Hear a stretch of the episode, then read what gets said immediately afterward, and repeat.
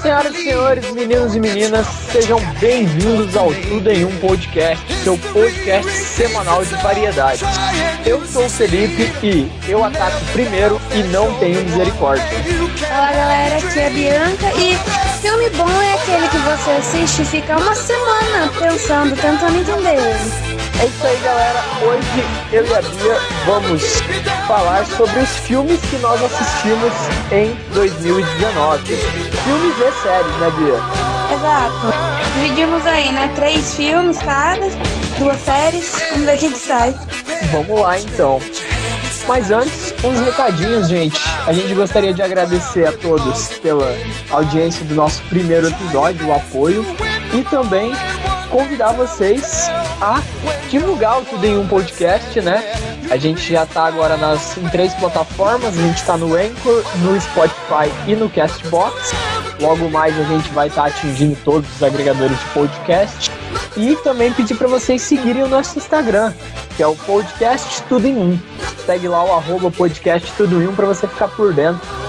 Mas sem enrolação, vamos lá, vamos começar a falar sobre as mídias, né? Filmes e séries que a gente consumiu em 2019.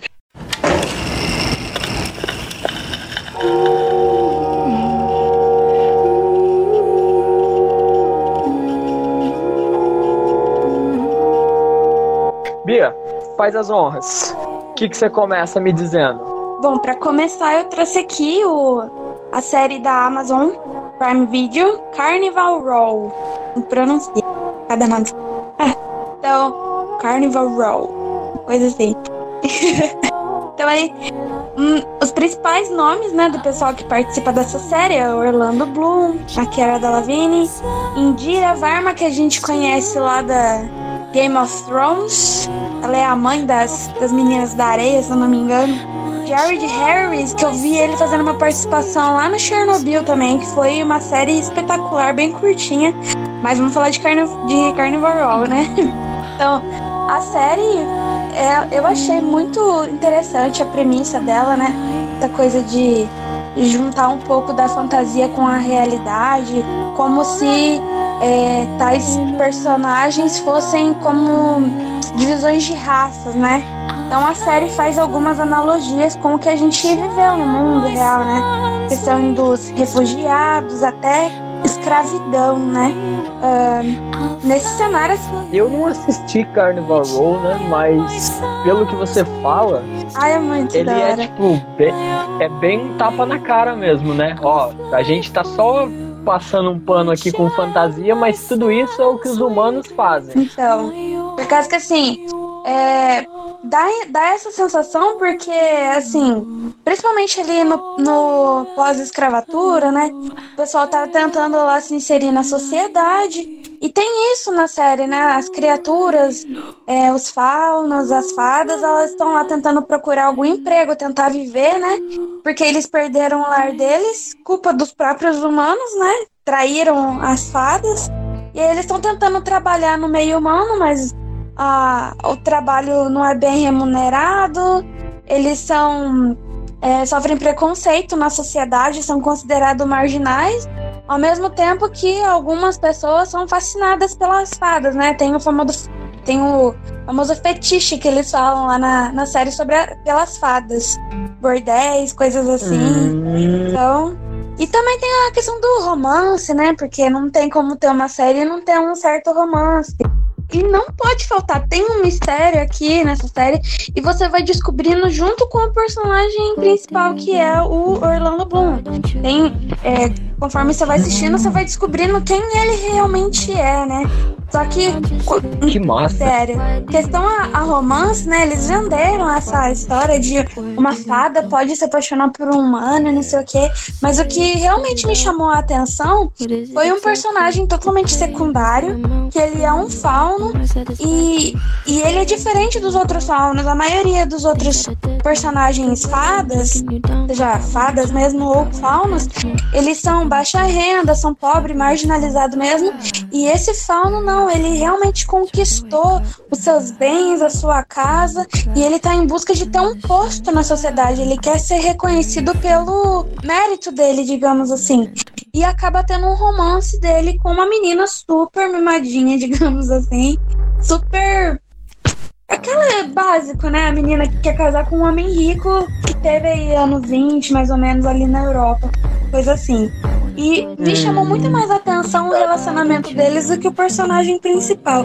Mas a trama em si eu achei incrível. Tem vários outros personagens bem interessantes nessa série, vale super a pena assistir. Que massa! Então, tipo assim, tem vários núcleos além da trama principal, tem umas tramas paralelas que vão acontecendo. Exatamente. Tem crime, eles vão desvendar os crimes e relacionamento. É, é tudo, tudo em um. tudo em um, top, top. Aí, aí já tá aprovado. Eu vou, vou colocar aqui na minha lista do, do Prime Video para mim assistir Carnival Row. Bom, mais alguma colocação sobre essa série que parece ter um universo muito rico? Ah, eu acho que no demais é só. Não, se eu falar mais, eu vou acabar soltando um spoiler, não quero. ah, não, é. A gente vai tentar. Eu vou, ó, eu vou. Eu sou terrível para isso, mas eu vou maneirar com todas as forças aqui quando eu for falar. pra gente evitar o máximo de spoilers, porque a gente, se você não viu ainda, a gente quer que você veja essas obras que a gente vai citar aqui.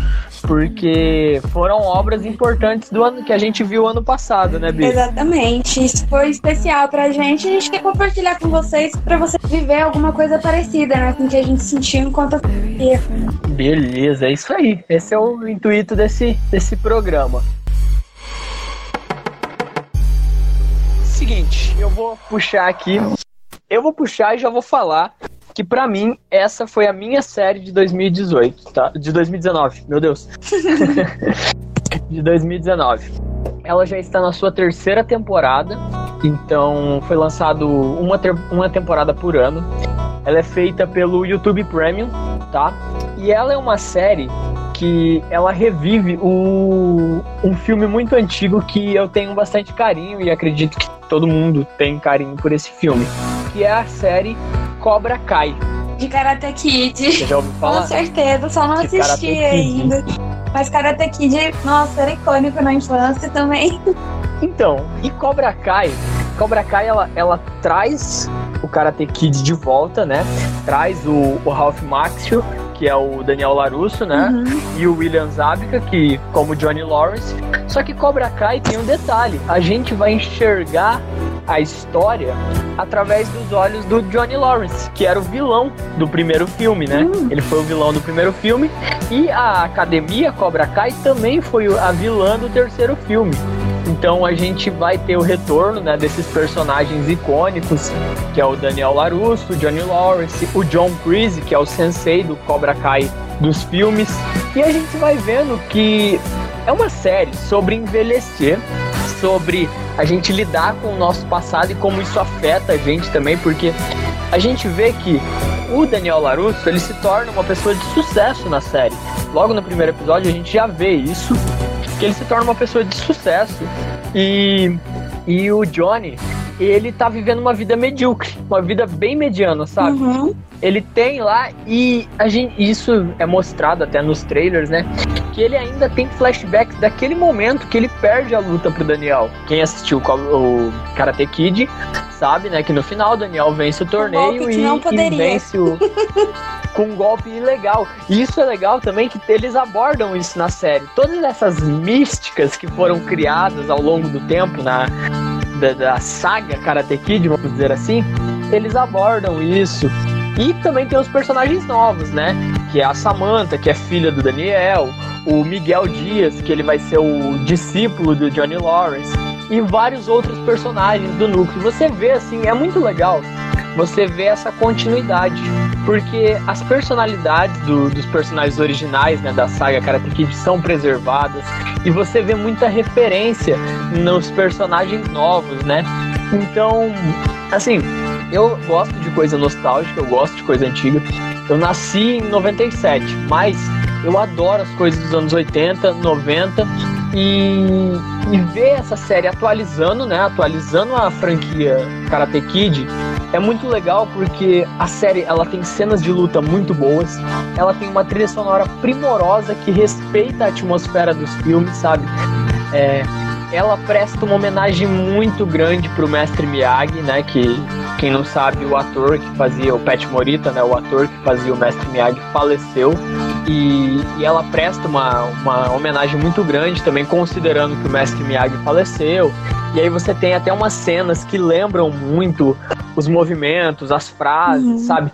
Isso é Bacana. muito legal também. Uhum e ela dá continuidade à história daqueles personagens e introduz um universo novo, né? Novos personagens, uma nova trama e uma nova geração que e para mim, nossa, é muito legal ver, ver isso na tela.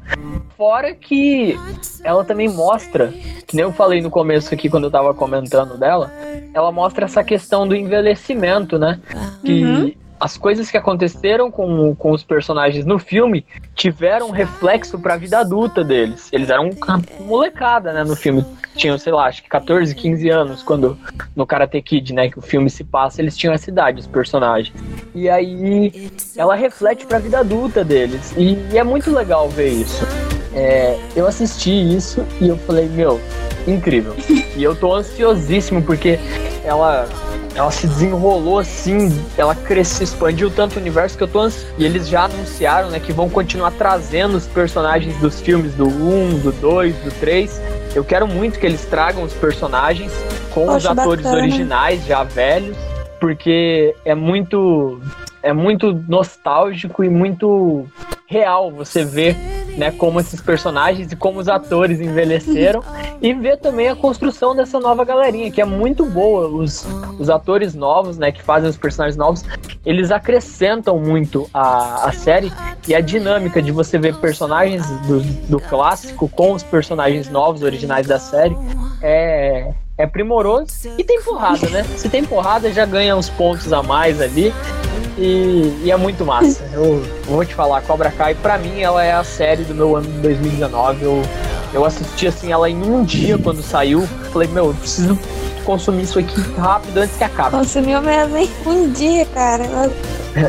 Um dia, um dia direto. Eu sentei e falei, eu só saio daqui quando eu acabar. Nossa. Insano, velho.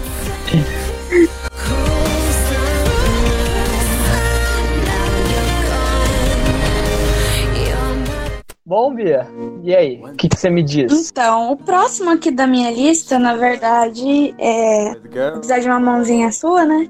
Porque foi a série, assim, que marcou a 2019 pra Netflix. Foi justo no final do ano, né? The Witcher. O jingle mais famoso do mundo. É, esse marcou 2019, né? Caraca. Nossa, pior que você falando agora, você falando agora, realmente, tipo, vou te falar isso. Olha, quase, mas desculpa, eu, eu, eu gosto muito da, do universo de The Witcher, mas Cobra Kai tem um apelo um pouquinho maior comigo. Ainda. Vamos ver a segunda temporada de ah, The Witcher. Aí Cobra Kai toca mais seu coração. Por enquanto, por enquanto. Por enquanto.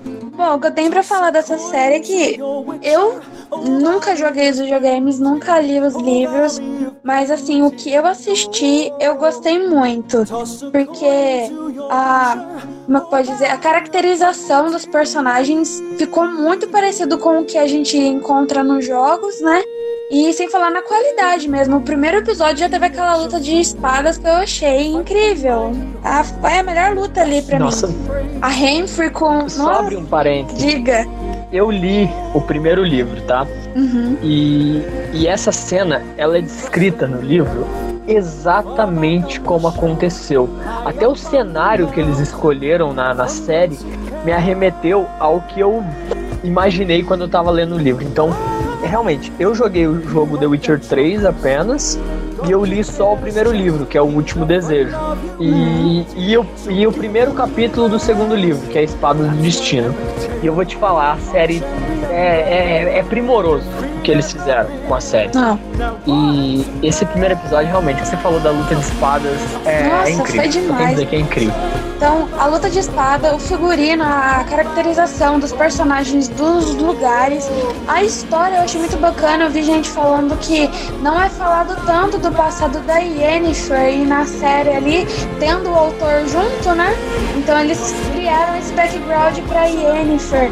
Então, pra mim, história, efeito, são tudo. Essa série tem tudo para dar muito certo nas próximas temporadas. Tem caracterização legal, tem essa parte da Yennefer que eu achei uma sacada incrível porque desenvolve mais a personagem, mostra como ela é.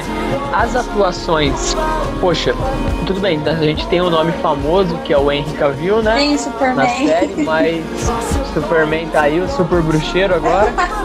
mas, cara, é muito legal ver que os outros atores também são muito bons. Ah, tem um personagem que é o, o Mazor, né? Aquele mago, Mazor. Uhum que é o mago lá da, da corte de, de Sintra. E, meu, que, que ator incrível, né? Tem uma, tem uma parte mais pra frente que você vê os trejeitos do personagem você fala, meu, que, que atuação, que atuação. E, tipo, é uma adaptação e tem pontos, assim, que eu comparando, né, tendo essa, essa experiência do, do livro, é, comparando com os contos que eu li lá do Último Desejo, é muito fiel ao livro e tem o acréscimo da estética do jogo. Então, para mim, a, a, adaptação culminou no melhor, extraiu assim o melhor das duas mídias anteriores e tá tentando combinar numa série que é, é muito coesa. Eu gostei bastante também de, de The Witcher pro, pro meu ano de, de 2019. Ela foi uma das séries que, que encabeçou ali o ano de 2019, logo no finalzinho. Com certeza. Netflix, por favor, segunda temporada ainda esse ano.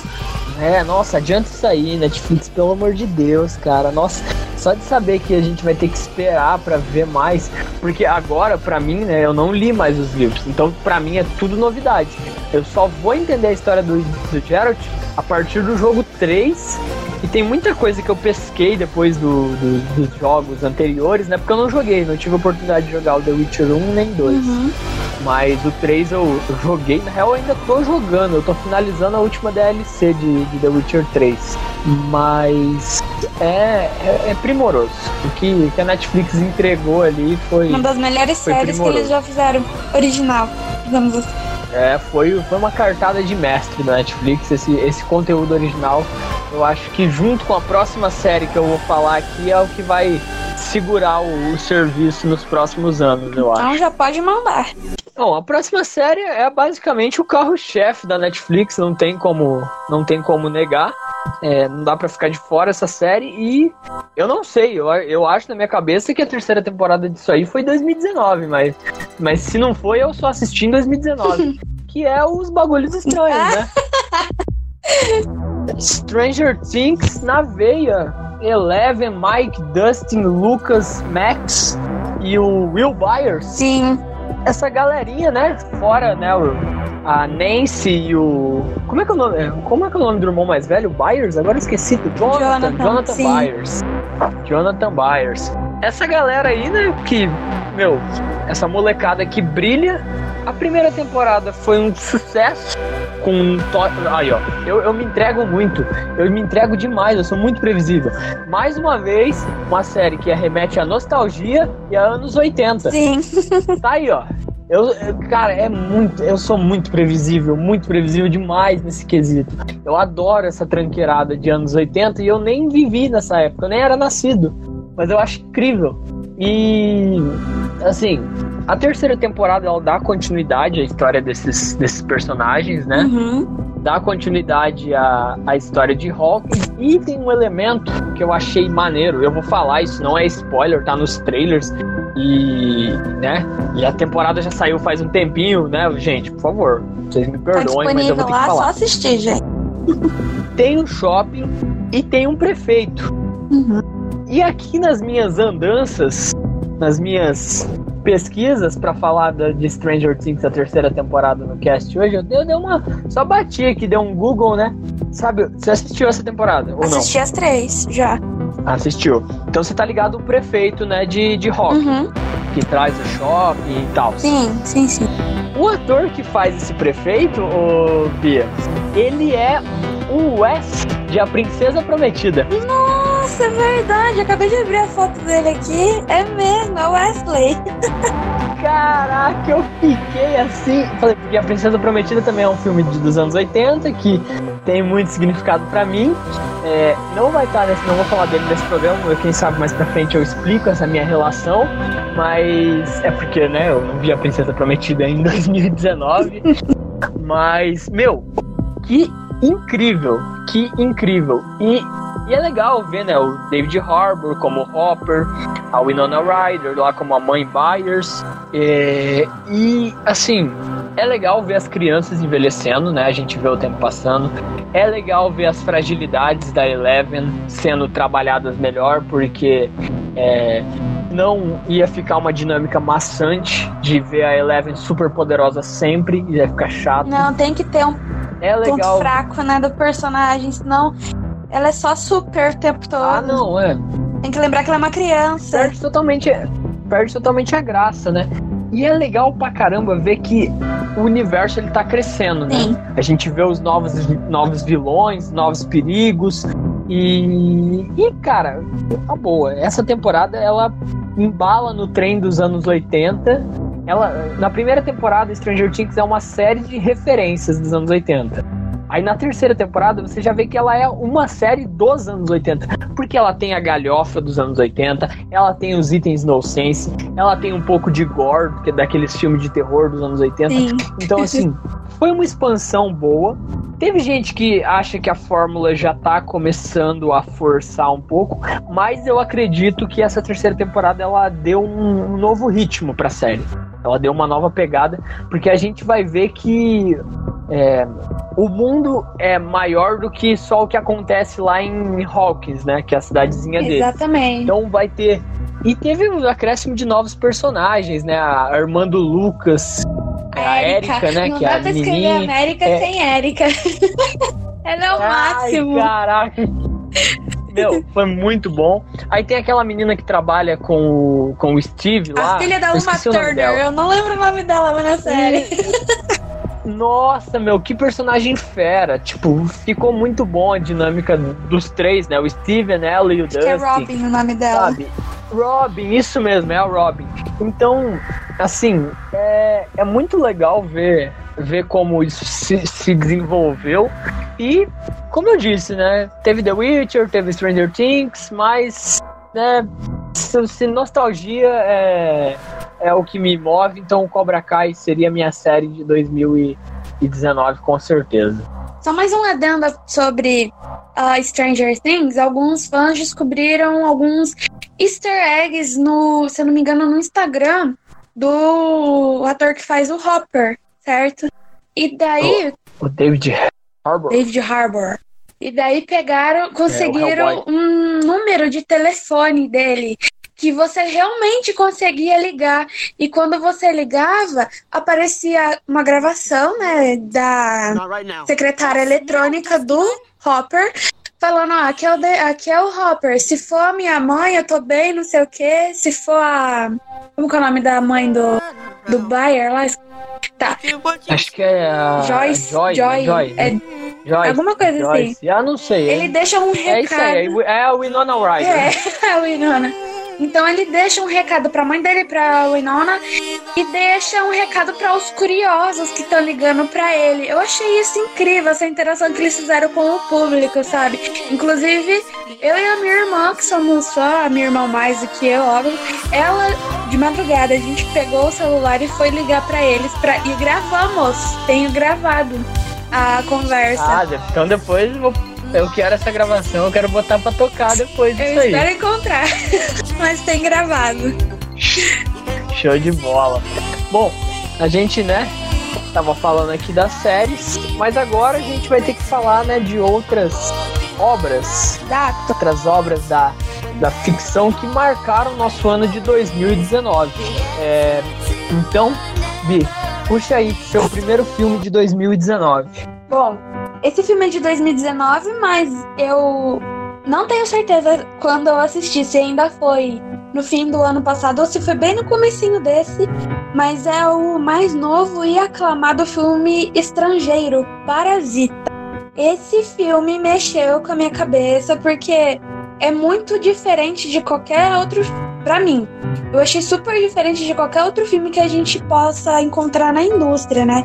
Porque eles mostram a pobreza lá na Coreia do Sul, como que é, né? Mostra essa diferença entre os ricos e os pobres. E eu não sei se foi a intenção deles fazer até uma crítica chamando as pessoas pobres de parasita, mas é interessante a construção de como que uma coisinha pequena lá no começo, uma, uma oportunidade que alguém teve, desencadeou tudo o que aconteceu nesse filme. Eu achei muito bacana. E não foi só eu, né? Porque o filme teve 33 premiações. Veja só, 33. Dentre elas, a. Cadê o nome? Palma de Ouro do Festival de Cannes. Teve o Festival de Cannes, ganhou e o quatro dos principais Oscars, que é melhor filme estrangeiro, melhor roteiro original, melhor direção e melhor filme. Ganhou de Coringa, ganhou de Vingadores, melhor filme. Parasita. Recomendo assistir. Bom, eu não sei opinar. é, todo mundo que eu escuto falando sobre esse filme fala que é melhor você ir sem saber nada sobre ele. Então eu não vi nada, eu ainda não assisti esse Também filme. não entreguei nada aqui. Não entreguei absolutamente é. nada aqui, deixei bem no ar para vocês irem assistir. Tá tudo superficial aqui. A gente só tem, só tem a acrescentar que marcou a vida da Bia. Sim. E, bom, eu vou assistir Parasita num, num momento propenso da minha vida aí, é porque dizem que é um filme de bad vibes e eu tenho que esperar o momento certo. Esses filmes, assim, eu não gosto de assistir a qualquer momento, porque eu tenho que refletir, né? Pelo que você falou, é um filme de reflexão. É, por isso mesmo que eu falei que filme bom é filme que você assiste e fica uma semana pensando nele. Parasita e um outro que tá aqui na minha lista são um desses filmes que você assiste você fica pensando. Poxa, se eles tivessem feito diferente, mas o que, que, será que aconteceu? Você tenta entender o que, que aconteceu mesmo no filme ali. Hum, vou, vou, vou assistir. Assim, tem, tenho interesse total em assistir Parasita. Ainda não assisti, como eu falei, tem que ser um momento propenso, né? Você tem que estar pronto para absorver. E é legal ver que é um filme estrangeiro que ganhou o Oscar, né? Ganhou como melhor filme, então é uma premiação inédita. Sim. Então, realmente mostra que é um filme que veio para quebrar os paradigmas também. Exato. É, dessa. Só Hollywood, dessa né? supremacia. Isso, dessa supremacia norte-americana sobre as indicações para Oscar e tal. Mas, meu, realmente, pelo, pelo impacto que ele teve, deve ser um filme que vai ser lembrado por Sim. gerações. Mas tem que assistir com paciência, porque você não vai ver ação nele, ele, ele é bem lento, ele não é arrastado, Cabeça. ele não é arrastado, mas é um filme que você tem que prestar atenção mesmo. Tem que ter, tem que ter calma ele para assistir. Meu pai, por exemplo, ele gosta de filme do Michael Bay, Transformers, a explosão, a luta, não sei o quê. E ele assistiu e ele gostou muito desse filme. Então. Aí, ó. Então é um, é um filme para você assistir no momento certo. Sim. Para todo mundo, mas tem que estar no, no momento certo ali. Sua cabeça tem que estar focada. É um, é um filme que, além de, entreter, de entreter, vai te fazer refletir, né? Vai te fazer pensar. Exatamente. Bom, eu vou puxar meu primeiro filme. Ele também estava aí na disputa do Oscar. Ele também foi um filme que é um filme de um diretor fera que eu que eu tô reassistindo vários filmes dele atualmente é o filme do Quentin Tarantino, Once Upon a Time in Hollywood, né? Era uma vez em Hollywood. Uhum. E esse filme, amigo, ele é uma obra que que vai trazer tudo de uma geração de Hollywood, né? Ele vai mostrar uma geração incrível de, de Hollywood e vai retratar um, um caso, um ocorrido real, né? Que é o caso da Sharon Tate. Acho que é Tate LaBianche, o nome do caso que ocorreu, né? Hum. Que é, vai mostrar, vai ser quase uma homenagem para Sharon Tate, essa atriz muito famosa que teve uma morte trágica devido né, a essa situação que ocorreu. E ele tem dois personagens fictícios, né, que são amálgamas. Esses personagens eles não existiram na real, mas eles são uma junção de várias histórias que aconteceram em Hollywood naquela época para criar perso os personagens. E é o Leonardo DiCaprio e o Brad Pitt que interpretam essa, essa dupla de personagens e a, a Sharon Tate é interpretada pela pela Margot Robbie. Então, assim, o elenco é primoroso. A gente, né, Gente não da tem pesada. o que. Não, tem o Kurt Russell fazendo participação, tem, tem vários atores convidados muito expressivos, E né? é dirigido Pacino pelo fazendo- Quentin Tarantino. Então, É, só o diretor de Kill Bill, volume 1 e 2, diretor de Pulp Fiction, diretor de Cães de Aluguel, assim, né? O que o cara coloca, diretor de Django Livre, que são, assim, a gente, né? Se for pra fazer, dá pra fazer um programa inteiro só falando dos filmes do Tarantino. sim. São, né, impressionantes na sua, na sua maioria. E Era Uma Vez em Hollywood, ele foi um filme que... Ele é um filme que você, ele vai criando um clímax, criando um clímax, até que no ato final ele te dá uma catarse tão gostosa. Só que daí você, eu pelo menos, né, terminei, terminei o filme com um gosto muito agridoce de, de tipo assim, nossa, que final. Uma pena que é só um conto de fadas. Assim, o filme, ele, ele é realista, tá, gente? O que, o que eu quis dizer aqui com o conto de fadas é que ele pega um fato histórico e transforma num conto de fadas. Ele muda uma, a versão histórica, né? Quem conhece o caso da Sharon Tate sabe que ela foi assassinada, né, pelos, pelos é, cultistas membros da família Manson, né, do, do Charles Manson Nossa, e ela tava grávida. E é um, é um fato trágico na história de, de Hollywood e da América como um todo. E esse filme ele pega esse fato histórico e ele traz para uma realidade diferente. E é muito gostoso ver isso, mas mesmo assim é triste, porque você sabe que não foi exatamente isso que aconteceu. Isso é só uma história, faz de conta que eles estão contando no filme. É, assistam, tá? Assistam o filme, ele. é, o que eu falei aqui é só fato, um fato histórico mesmo. O que, vai, o que acontece no filme é, é uma abordagem muito legal e tem pessoas reais retratadas no filme. E vai, depois do- de assistir o filme, como o que eu fiz, né? Vai buscar as referências, né? Vai buscar as séries, os cartazes, tem um monte de easter egg, tem um monte de, de referência aos filmes da época, atores e atrizes da época. Então, meu, era uma vez em Hollywood. é, e, e para mim ele, ele foi um filmão de 2019. Eu assisti ele. Eu já assisti ele umas três vezes, porque é um filmão, ele é muito bom. E ele foge, tipo, do padrão ação desenfreada, mas ele, ele é gostoso de assistir. bacana. Vou procurar assistir esse mais tarde.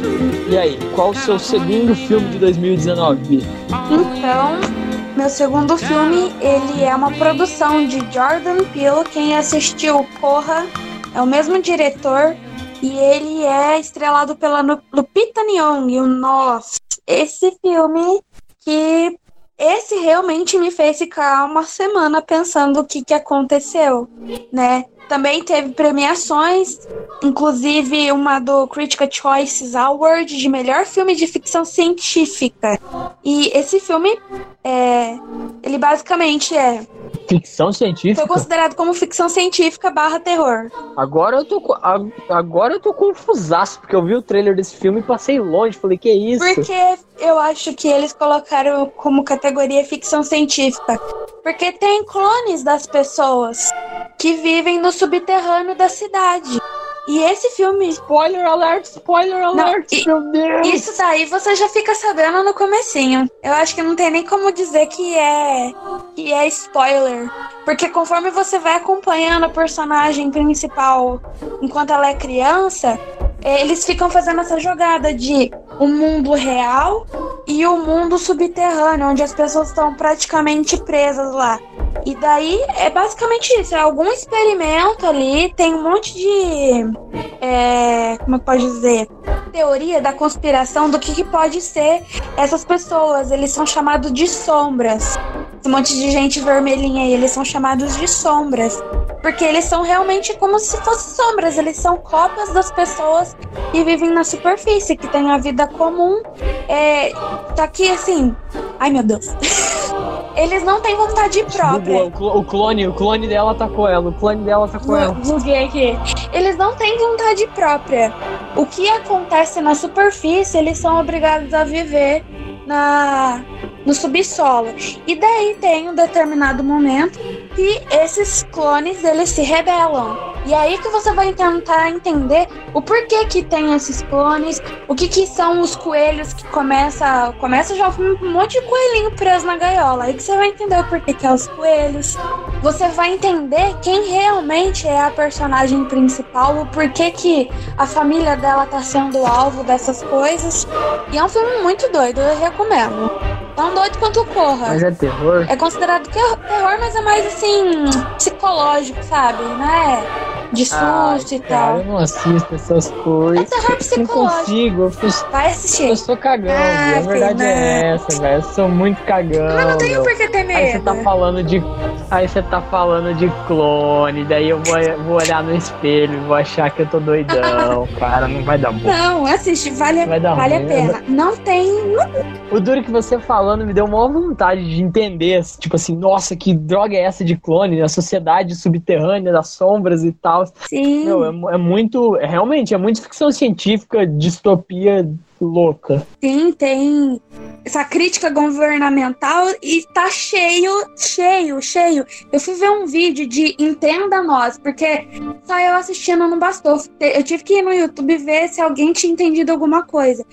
E a pessoa que eu assisti me apresentou tanto easter egg que tem nesse filme, tipo assim, fitas que estão posicionadas perto de uma televisão da menininha assistindo, que remetem a filmes que sim, que foram inspirações para esse filme. A camiseta que tem lá o Jaws, né, do, do Predador. Então tem muito easter egg esse filme. Você tem que assistir mais de uma vez para você encontrar todos, eu acredito. E é muito. Ah, não, aí é infarto. Por quê? Assistir filme de terror mais uma, mais de uma vez, meu. Mas ele Tomar os mesmos sustos. tem susto. Não tem essa de susto. É, é mais psicológico Talvez. mesmo.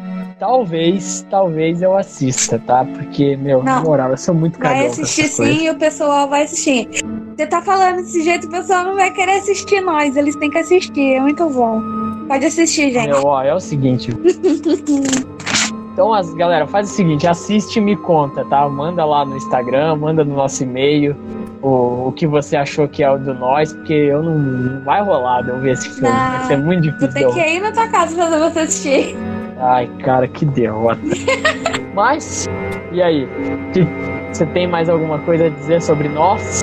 Também é passado nos anos 80, acho que você vai gostar.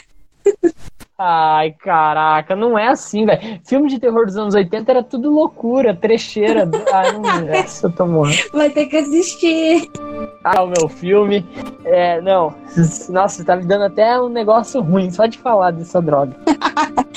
Ó, vamos puxar. Eu vou puxar Vamos um negócio frente, aqui então. pra me deixar mais, tran mais tranquilo, respirar, liberar energia. Porque é um filme que fala sobre a morte. É um filme que retrata a morte, mas de um jeito gostoso. Que é o Viva! A vida é uma festa, ou Coco, né? Nossa, O título original, Coco. chorei horrores. Meu, eu não, eu não tinha assistido esse filme, cara. Eu, a gente um dia ainda era minha noiva, né? Ficava na casa da minha noiva, que é atualmente minha esposa. E a gente, ela falou: Ah, você nunca assistiu? Nossa, eu já assisti acho que duas vezes. Vamos assistir. Eu falei: ah, então tá, põe aí, vamos assistir. E, cara, que filme legal. É lindo. Que, que animação bem feita. As músicas, a temática, A né? Do Dia dos dublagem, Mortos meu. no México. dublagem, aquele menininho é maravilhoso. Ele canta. Nossa, é incrível. Incrível. Meu, e, e assim, toda a composição das músicas, a construção da história, que tem um plot twist, você Uhum. tá ali achando que é uma. Você vai cegamente achando que é uma coisa, aí do nada muda toda a dinâmica do que é, Sim. E você fica, uau, caramba, era isso! E, e tem, tem as performances, né, que, que é. Assim, a- o filme basicamente é a história de um garoto que adora música e vive numa família onde ele, a família odeia Sim. música. E aí, no Dia dos Mortos, ele tenta achar um, um antepassado dele que foi um músico, antes desse ódio pela música entrar na família. E aí ele morre, entre aspas, e vai pro mundo dos mortos. Esse é o rolê dele. Mundo, ele tá no mundo dos mortos tentando achar esse antepassado e tentando voltar depois para pro mundo dos vivos. Assim, meu, é, é incrível a história. É uma história de família, é uma história de sonhos, é uma história sobre sobre o amor e é uma história sobre a música, né? Sobre como a música ela pode é, fazer bem as pessoas, a música ela é importante Sim. e que a gente deve seguir, é, tipo, seguir nossos sonhos, acreditar, mesmo que é, tudo que pareça tudo contra a gente, né? A gente deve seguir, insistir é uma mensagem muito bonita e tem a música que é o Recorda-me que Lembre eu vou de deixar mim. tocar um trechinho. Ah, eu vou deixar tocar um trechinho da, da versão final, né? Que ele toca no final do filme, assim. E, nossa, quando, quando, quando ele termina tocando aquela música, assim, você, por todos os motivos e a carga que é construída do filme, eu chorei, chorei igual criança, não teve jeito. Mas Sim, eu posso te é- falar é- o porquê que eu chorei? Hum. Mas que assim, eu não sei por que motivo. Os filmes é, da Disney, os que lançam em novembro, eles só vão lançar em janeiro do ano seguinte, né? É o caso de Moana, Frozen, esse lança em novembro e só vai hum, é, passar aqui no Brasil em janeiro, né? Então, novamente, esse Uhum. filme lançou em novembro, só que eu só fui conseguir assistir em janeiro de 2018. Então eu assisti ele em 2018. E eu chorei muito Uhum. porque a, a avó do, do menininho, que é a vovó Inês, eles colocaram em português, né? Mas em inglês o nome dela é Coco. Isso. Eu achei ela muito Hum. parecida com a minha avó. E a minha avó, infelizmente, ela faleceu em agosto de 2017. Então pensa pra mim, tinha recém perdido a minha avó, vou assistir esse filme com a minha irmã, mas né, chorou. Nossa, chorou muito, porque ela lembra muito. A, a fisionomia dela parecia com a da minha avó.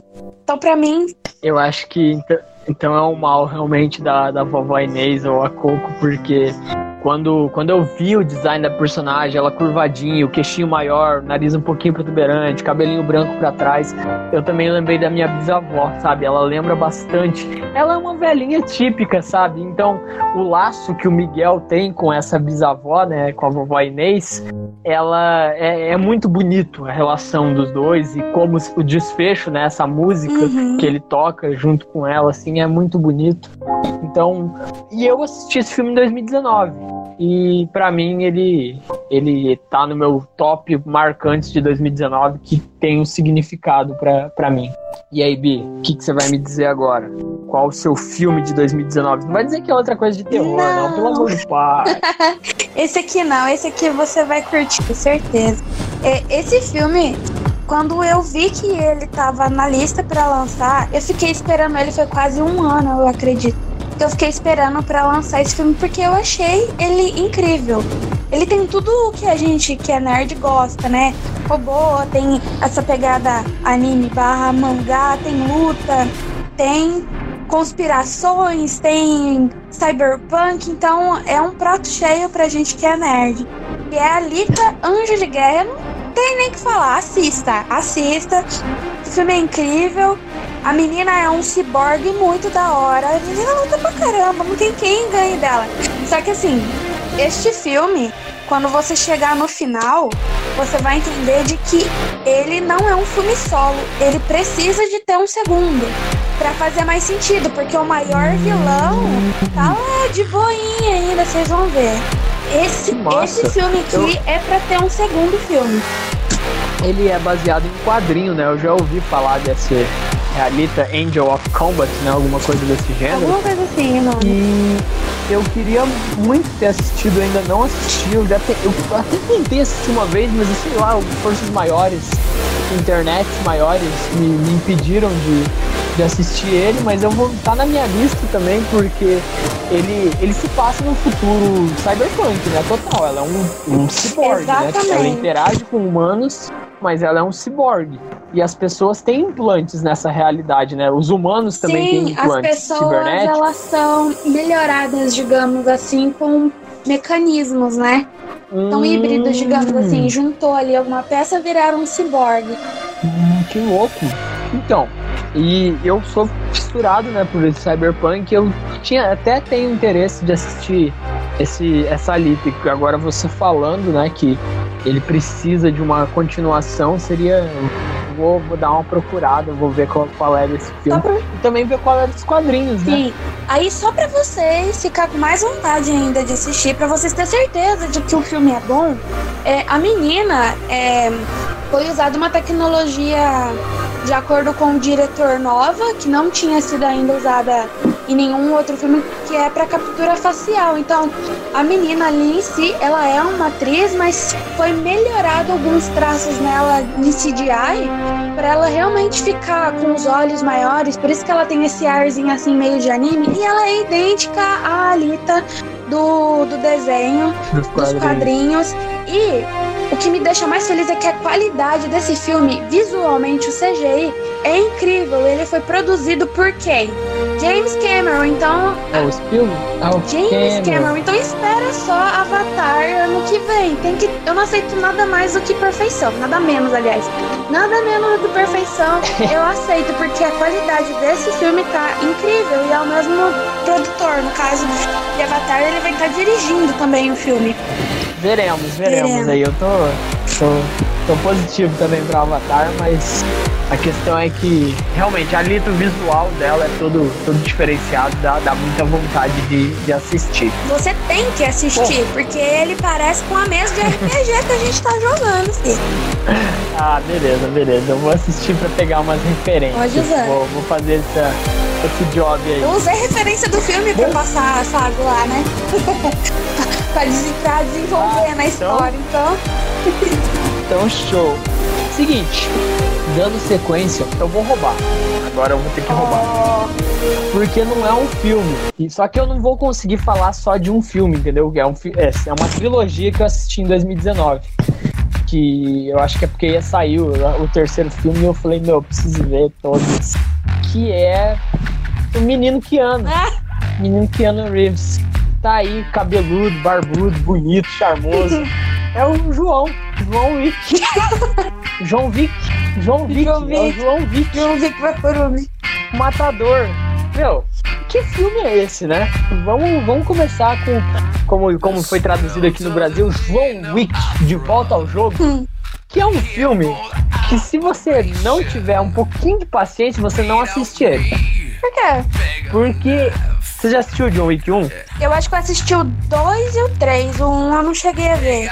Ah, Porque o 1 tem a então tá esposa dele, né? O 2 é o do cachorro. Não, todos são do não, cachorro. Não, é que ele ganha. A gente tem que. Des... Rouba um Mustang dele. A gente. Esse é o 1. Esse é o 1? Ah, é então, é então eu acho que eu assisti o 1. Então, mas o 1, a gente tem assim, tem, tem essa história. John Wick é o seguinte: John Wick é o seguinte, é um cara tem um cachorro, é um viúvo que ganha um cachorro e rouba um carro dele e mata um cachorro. Uhum. Ai, chorei. Essa é a premissa do. Essa é a premissa do John Wick 1. Não é spoiler, tá, gente? Meu, isso aí é, é o John Wick. Uhum. Roubaram o carro dele, mataram o cachorro dele e deram uma surra nele. Ele acabou de perder a esposa. Só que aí, meu amigo, você descobre que o filho da mãe é o Baba Yaga. Ele é o bicho papão russo, irmão. Ele é o cara que vai pegar vai quebrar o chão da casa dele e vai ter uma mala cheia de arma. Ele é o cara que vai te matar com um livro ou um lápis. Esse é o John Wick. Esse é o cara. E assim, o primeiro filme eu digo que você não tiver um pingo de paciência, você não assiste, porque ele começa naquela lentidão desgramada do luto dele lá, bolado. Aí ele põe comidinha na tigelinha do cachorro. Aí ele pega o carro. Aí ele dá um rolê.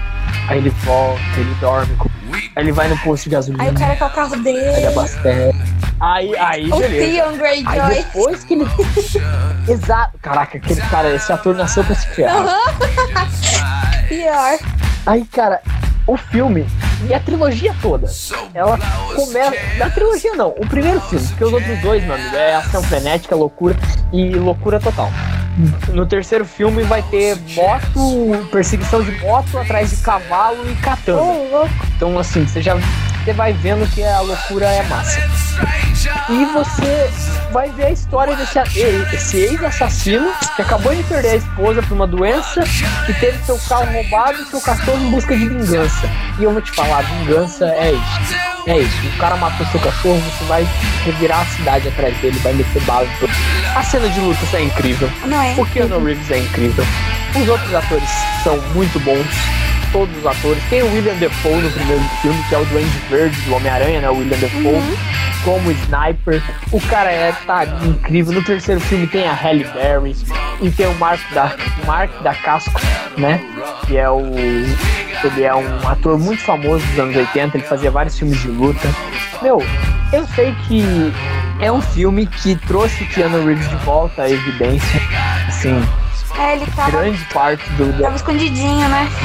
Ele tava bem low profile e aí de repente veio John Wick e aí todo mundo hum, tanto que agora vai ter John Wick 4, vai ter Matrix 4, vai ter Billy Ted, ele aparece em trailer de Bob Esponja, vai aparecer Cyberpunk. no Cyberpunk 2077. então é o seguinte, John Wick é isso, cara. Foi um filme, eu assisti porque eu queria assistir os três filmes, né? Eu vi o trailer do, do John Wick 3 e falei, meu, é isso, é galhofa, é artes marciais e porrada. E assassino. É isso que eu quero ver. E. Meu, filmão, assistam, tenham paciência com essa parte do cachorro, do carro, do posto de gasolina, mas depois que o filme Ai, engrena. Acho que só os primeiros 20 vê... minutos depois. É, mas, meu, é arrastado.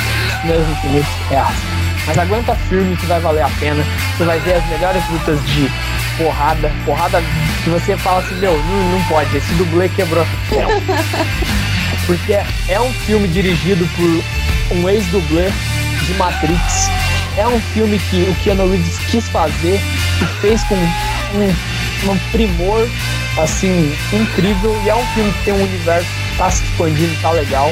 Então assista John Wick, assista essa trilogia e dá uma moral pro menino Keanu que ele tá, tá incrível de cabelo comprido e barba.